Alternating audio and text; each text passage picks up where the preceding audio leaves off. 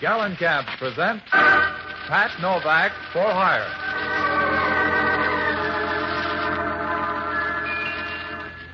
Cinderella lost a shoe and so she got a maid. With lovely shoes a girl can't lose. In Gallenkamps she'll race. More miles to a Gallenkamp. Yes, Gallenkamps, the family shoe stores with the yellow fronts. The largest shoe chain in the West with stores from Canada to Mexico to serve the West. G A L L E N K A M P S, Gallenkamps present Pat Novak for Hire.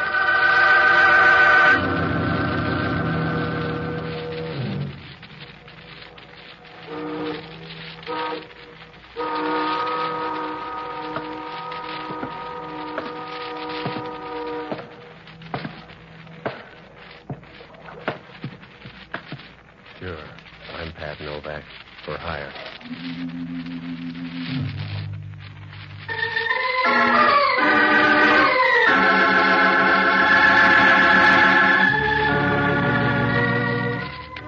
That's what the sign out in front of my office says. Pat Novak for hire. Down on the waterfront in San Francisco, you always bite off more than you can chew. It's tough on your windpipe, but you don't go hungry. Down here, a lot of people figure it's better to be a fat guy in a graveyard than a thin guy in a stew. That way, you can be sure of a tight fit. Oh, I rent boats and do anything else that makes a sound like money. It works out all right if your mother doesn't mind you coming home for Christmas in a box. I found that out Wednesday night about 9 o'clock. I closed the shop early and I came home to read. Well, it wasn't a bad book if you ever wanted to start a forest fire. It was one of those historical things, and the girl in it was just getting her second wind and her third man when the door to my apartment opened and the place began to get crowded. From where I sat, the crowd looked good. She sauntered in, moving slowly from side to side like 118 pounds of warm smoke. Her voice was all right, too. It reminded you of a furnace full of marshmallows. Good evening.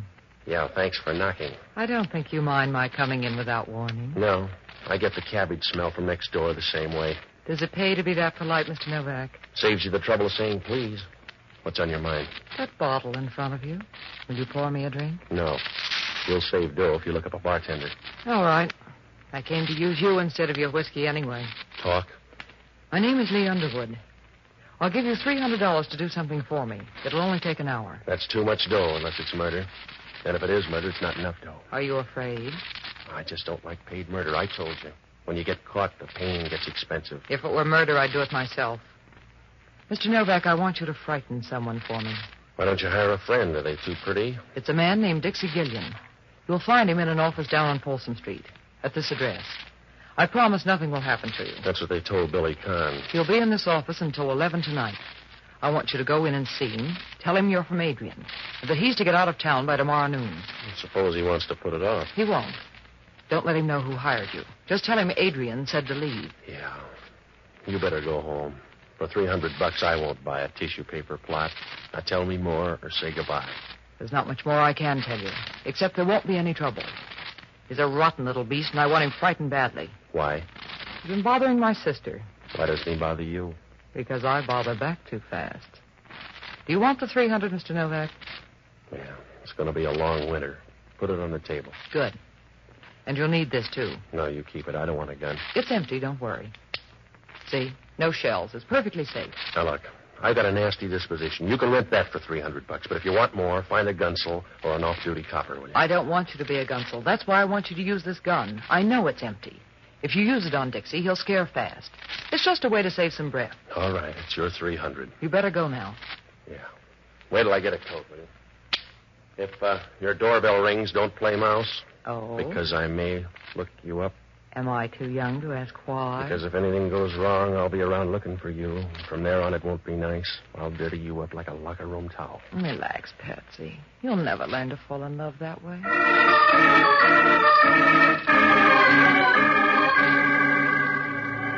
She handed me the gun and walked out of my apartment. Seeing her leave made you feel like Frank Buck losing an argument. She walked with a nice, easy swing of a satisfied leopard, and for a small leopard, she had pretty good spots, too. I put the gun in my overcoat pocket and I went down to Folsom Street. The address was down near the bridge entrance, and the street was deserted except for a couple of winos near the corner trying to buy back 1926 at a dollar a jug. I stopped in front of the place. It was a machinery company. I could see a light burning in the back. I began to walk through the place. It was so quiet you could hear a worm with whooping cough, and there were enough shadows around to keep a ghost happy for years.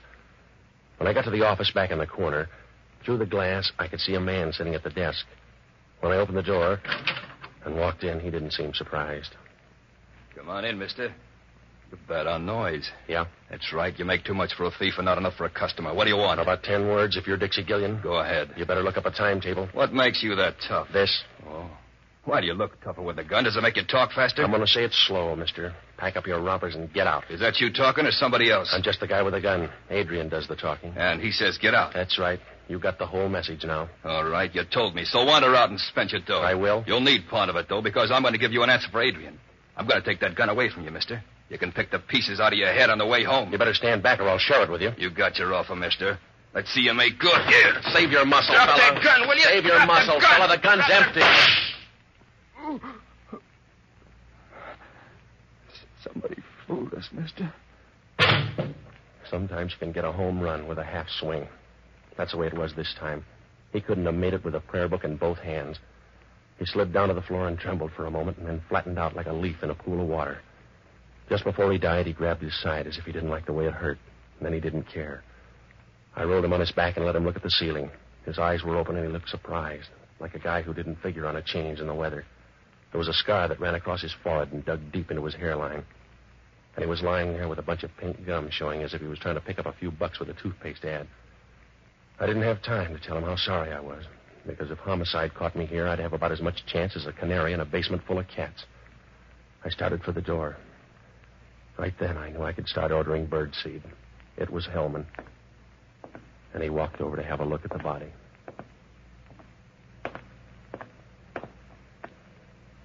Hello, Novak.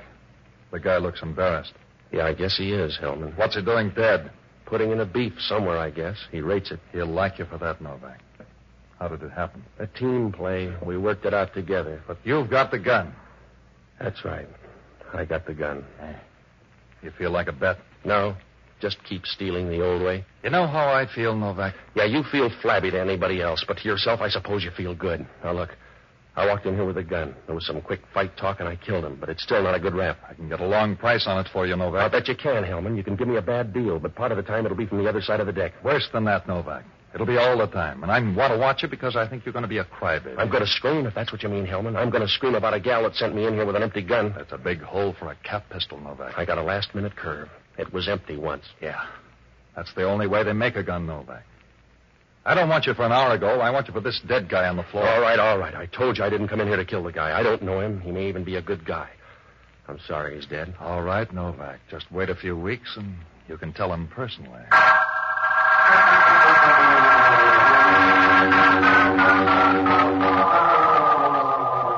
Hellman had me up against the rail, and he knew it.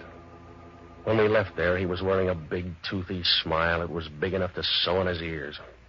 He called the coroner, and he told him to pick up the stiff, and then we rode downtown. He dropped the gun into ballistics, and he hauled me into his office. The reporters were there. He gave them the whole story and told them how to spell Hellman. After that, we wound up at the desk, and he booked me on suspicion of murder. The next hour and a half was the kind of stuff they don't write about in the paper. They call it interrogation. When you're finished, you've been through a lot of tight spots, like a piece of bubble gum in a set of false teeth. About 11 o'clock, Hellman brought me into his office, and from there on, it happened kind of fast. I just talked to the DA. He's going to streamline things for you. Well, he's going to look funny. Going to trial on a guy you can't identify. I won't press you. I don't have to, Novak. I've got the only parley I need. You, the dead guy, and a big fat murder gun. Yeah. Yeah, Hellman talking. Yeah, I know it was a 38. That crazy down in ballistics, I saw him standing over the dead guy. Well, they must have made a mistake, that's all. No, I don't want him in here. I don't want him in here. Hey, Tony. Tony, I. You're getting pale. You need some more rouge, Hellman. I got some bad news, Inspector. Well, keep it, or you'll take more home to your wife. I'll talk to you later. Now, talk to him now, Hellman. If the bullet doesn't match the gun, talk to him now. That's right, Inspector. A 38 bullet, but it won't match the gun you brought in. It's got a match. I came in and found him standing there. He admits it. It's a neat trick, then. If he fired the bullet out of that gun, he retooled it in midair. I'm not that fast, Hellman. Get out of that chair so you'll have room to squirm. You keep still, Novak. Oh, I won't bother you. I'm going home. Huh? I'm walking out of your jail, Hellman. You got a broken down 38 that won't fit anything but your thumbs. You can't hold me on that. I found you over the bar. I can hold you on suspicion of murder. But it'll hurt tomorrow morning, Hellman. The papers will be down here for a follow up. And you'll have to tell them what it looks like out in left field. I'll handle them. You can't afford to let them start laughing at you. People will get the idea it's your face. You can save carfare if you stay right here. Because I'll have you back by noon tomorrow. You're not that good, Hellman. You couldn't hold a moth with a searchlight. The town ought to thank you. Huh? Oh, it's a nice jail, Hellman, and with you around, it'll last for years.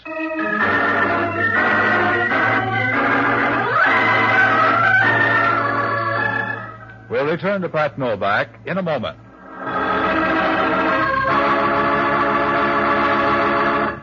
You're going to put extra warmth and comfort in your Christmas wishes this year. How do I know? Well, because I've seen the Gallenkamp Christmas gift slipper collection. You know, everybody's talking about it as the gayest, brightest idea on the gift shopping horizon. When you visit your neighborhood Gallenkamp store, well, then you'll know why. There you'll find slippers for every member of the family. Soft and cuddly warm ski capers for sis, handsome embroidered Chinese slippers for mom, warm shearling lined opera slippers for brother, and good looking smooth kid opera slippers for dad's fireside loafing. Yes, and there are appealingly soft and gorgeously colored shearling scuffs to delight the heart of any young lady from 16 to 60, and slippers for the little nippers. All are irresistibly comfortable, good looking, and irresistibly Gallenkamp price. Go to Gallenkamp's, the store with the yellow front near you, to buy Christmas gift slippers that'll say Merry Christmas in a heartwarming way. Give more smiles with a Gallenkamp slipper gift.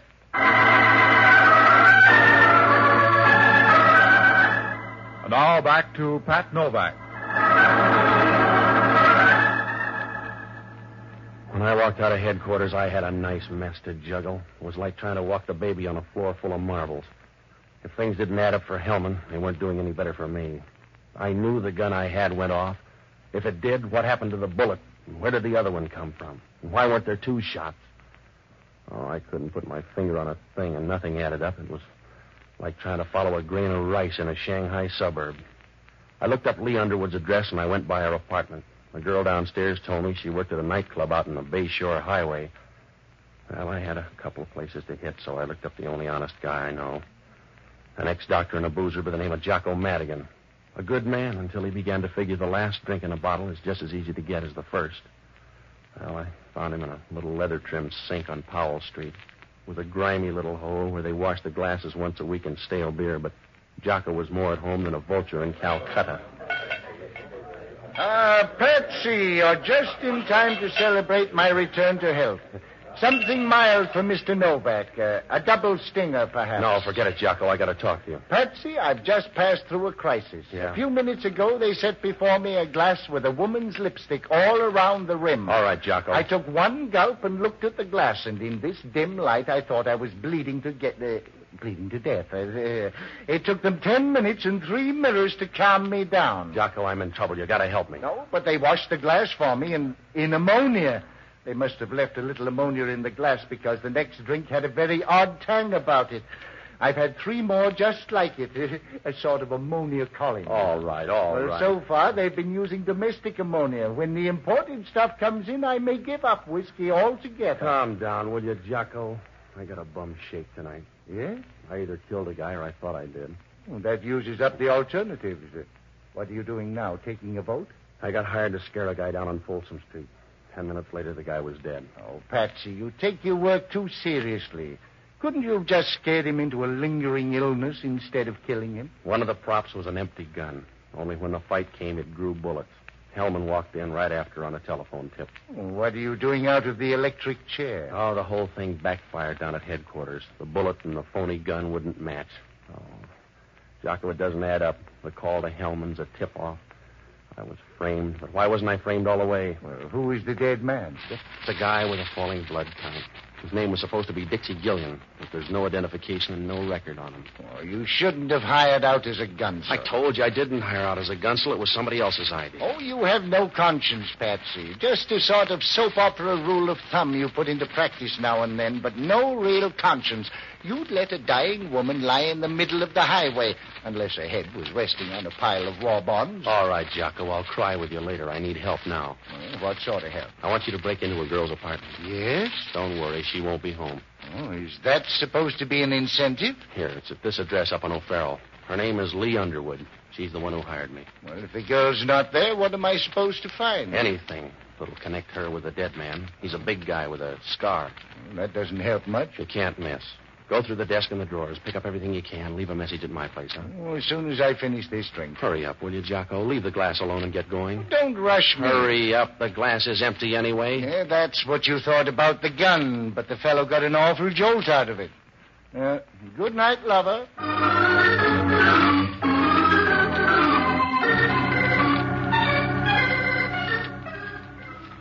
I went by a horse parlor on O'Farrell Street and borrowed a car from a guy.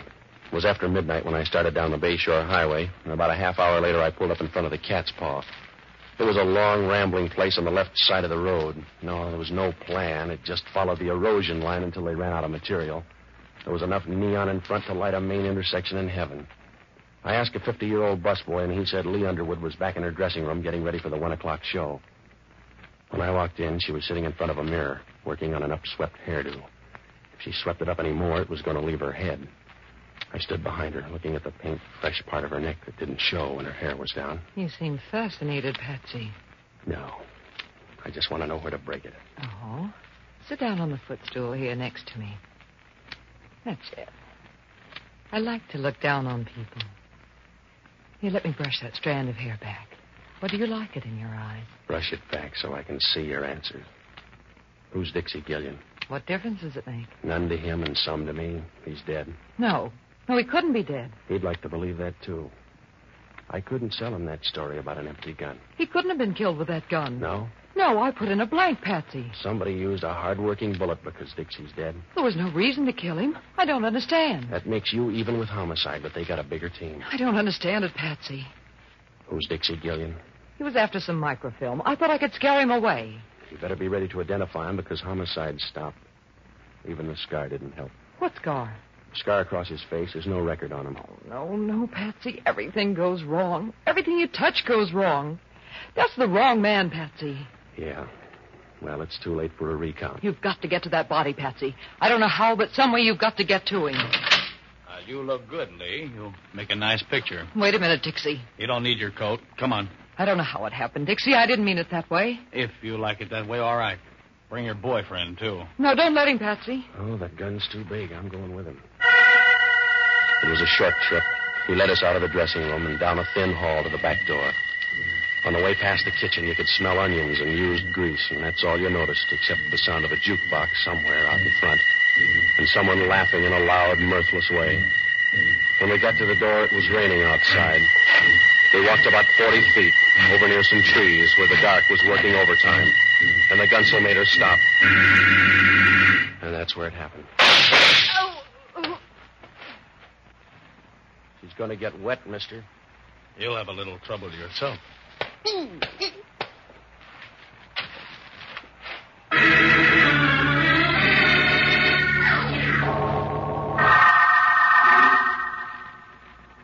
When I woke up, it was still raining, and I was lying on top of the mud like a stubborn seed. My wallet was gone, and the gunsel had ripped open my pockets. I stood up and I walked over for a last look at Lee.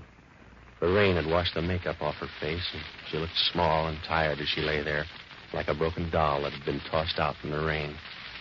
I guess she was. I got to the car and I drove back to town. I checked my place, but there was no word from Jocko, so I went up to Lee's apartment. When I opened the door, the room was dark, but I knew someone was on the floor. Either that or they'd varnished the floor with bourbon. I flipped on the light and bent over Jocko. Ah. Wake up, Jocko. Come on, come on. All right, Jocko, wake up. A little ammonia. A little ammonia, I think, would bring me around. What happened? I was sapped, I guess. Yeah, everybody's got the same act tonight. Uh, help me up. All right, come on. Where have you been? I went down to meet the girl. Huh? Where'd you meet her? In the swimming pool? I've been in the rain all night. She's going to stay longer. What'd you find out? Uh, the fellow with the scar is her husband. Yeah? There's a picture in the desk. Are there any more pictures? Oh, a few. Take a look. Where, in here? Yes. Well, well. Who is he? Must be Dixie Gillian. He was down to pay off a debt tonight. She called him Dixie once. Oh, there's a note with that name and address in the other drawer. He's our boy. We better get up there. Not if he's already killed two other people. We can't wait for Hellman. If he gets away, I'm all through. I won't have a leg to stand on. That's my point. When the other fellow gets through with us, we won't have much standing to do.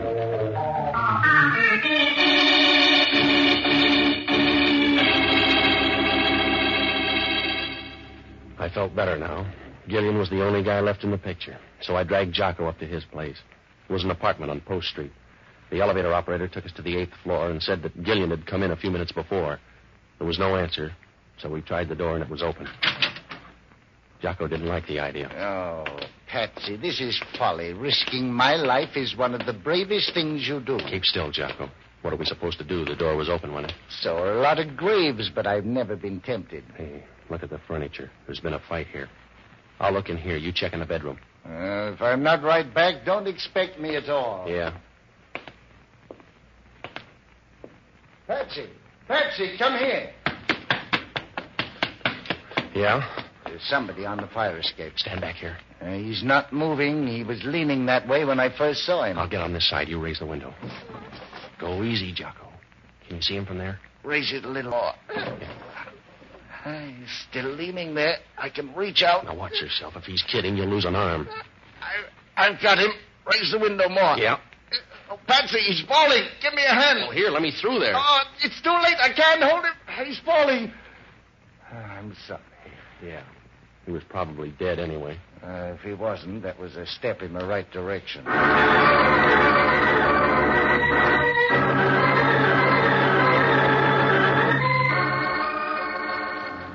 Oh, it was an easy night to die. Three of them had checked out already, and there was still time to look for more. Jocko and I went downstairs to see the guy. He was lying face down in the alley, and as you looked at him, you got the funny feeling he belonged there. He didn't disturb the scene, he just fitted in, like a dirty, wet newspaper under a grandstand.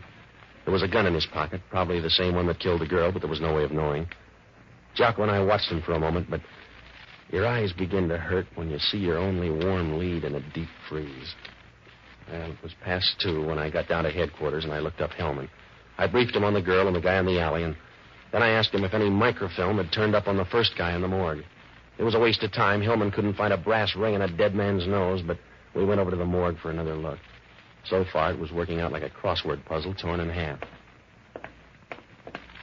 It's your time, Novak. I got more after tomorrow. You haven't. The microfilm must be on the guy. Three people have been killed for it, and I got roughed up just for laughs. We searched the guy once. Here it is. Help me roll it out. Yeah. Well, well. He sure got thin under that sheet, didn't he? Wait a minute. Oh, you run a good morgue, Hellman. What'll the papers say when they hear the stiff got up and walked out? They got him in the wrong place or something. He didn't walk out. He's gone, Hellman. Have you got an answer? He's been moved, I tell you. The guy was dead, and I saw him put him here. He couldn't be walking around with a hole in the middle of his back. Oh, I don't know, Hellman. You can do it with one in your head. Don't sell the guy short.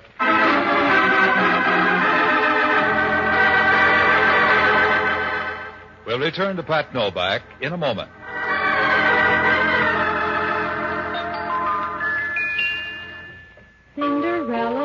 A shoe and so she got a mate with lovely shoes a girl can't lose. In Gallenkamp she'll wait. What girl hasn't dreamed Cinderella dreams of her own and wished for a fairy godmother to make those dreams come true?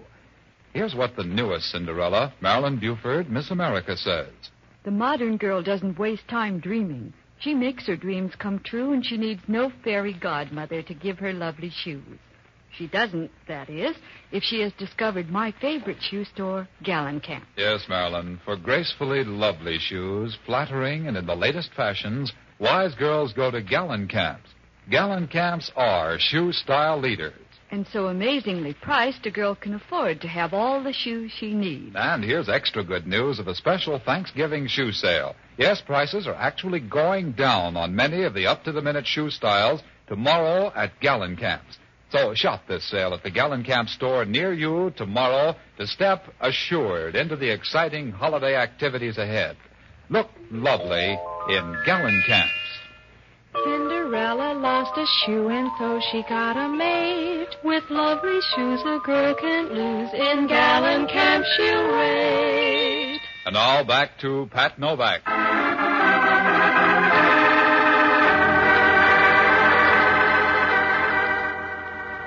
When Hellman found out the body was gone, he stood there and stared at the empty slab. And then he started looking around in a nervous way, like a man trying to find the sugar bowl at a restaurant counter. A few moments later, he turned and walked out of the morgue, and we were halfway downtown when it happened. It must have hit us at the same time, sharp and quick, like a piece of candy in a bad tooth. That guy back in the alley had come off that slab in the morgue. We got out to Dixie's place and we began to check. There was a phone operator downstairs, and she said Dixie had put through a call about two hours ago. Hellman checked the number, and it was the ticket office of a railroad. We got downtown, and we ran through the timetable. There was a train leaving the Oakland Mole in 40 minutes. Oh, it was an outside chance, but tonight that was the only kind for sale.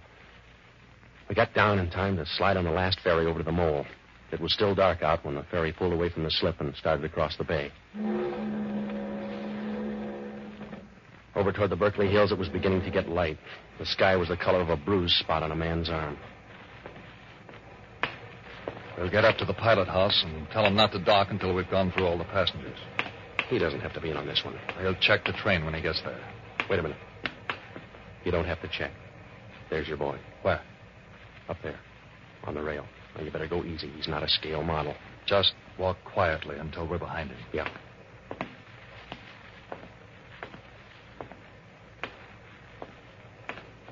Turn around, mister. He'll get a better view. Hmm? Oh. Well, hello, Novak. How was the wind and the rain in your hair? Meet Inspector Hellman. You better turn in your ticket. Well, I hope you brought your muscle. Grab it, Hellman. That's what I'm, I'm trying to do. All right, copper. Watch it. I'm being pushed over the rail. Yeah, I'm worried, Hellman. Watch it, Novak. I'm going over. Novak! That's one down, mister. Now for you. Well,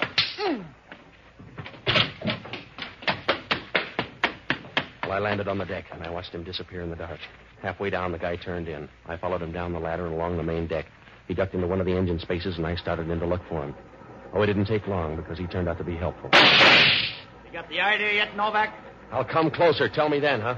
Suit yourself, but I'll knock you down hard when you show. Hey, watch that platform. You're backing into trouble. Stay back there, Novak.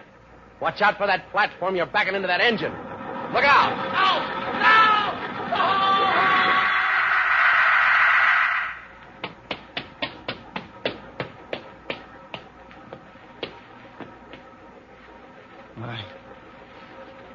kind of wound up last, huh? Yeah. That's the way it looks. Did you get the microfilm? Yeah.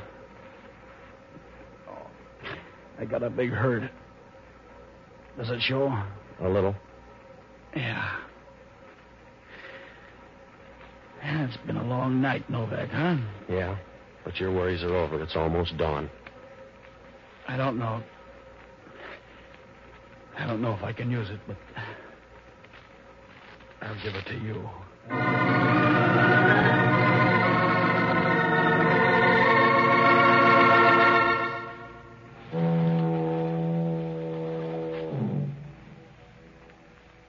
Well, they fished Hellman out of an oil slick a few minutes later. It was the first time his hair ever looked good. Dixie Gillian lasted long enough to piece the story together for homicide. Lee Underwood was on the level. She knew her husband was carrying microfilm and was worried, so she hired me to scare off Gillian. It might have worked, too, because Adrian was too big for Gillian to argue with. But the first slip came when Lee's husband went by to make a deal with Dixie without telling her. Well, when I jumped him, Dixie was outside and figured it was a double cross. He didn't have time to figure it, but he killed him with a silencer when Lee's phony gun went off. Well, he spent the rest of the time looking for the microfilm. That's why Jocko got sapped and the girl got hers. And by that time, Dixie knew the microfilm was still on the dead man. The only way he could be sure was to get the body out of the morgue. He took it up to his apartment. And when he got the film, he planted the gun and put the body on the fire escape. It was safer that way. There was a 50 50 chance the police would miss it the first time around, and He'd have a fair lead. It almost worked out for him, except for that phone call. The microfilm? Well, it was in a capsule next to the roof of the guy's mouth. Yeah, so old it was new again.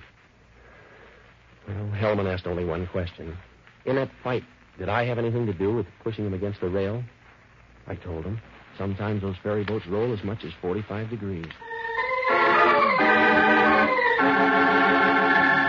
Be sure to join us next Sunday evening and every Sunday, same time, same station, for radio's newest show, Pat Novak for Hire. And don't forget, the store with the yellow front is the Gallenkamp Shoe Store. Gallenkamp shoes are good shoes. There's something about them you'll like. Franklin Evans speaking. This is ABC, the American Broadcasting Company.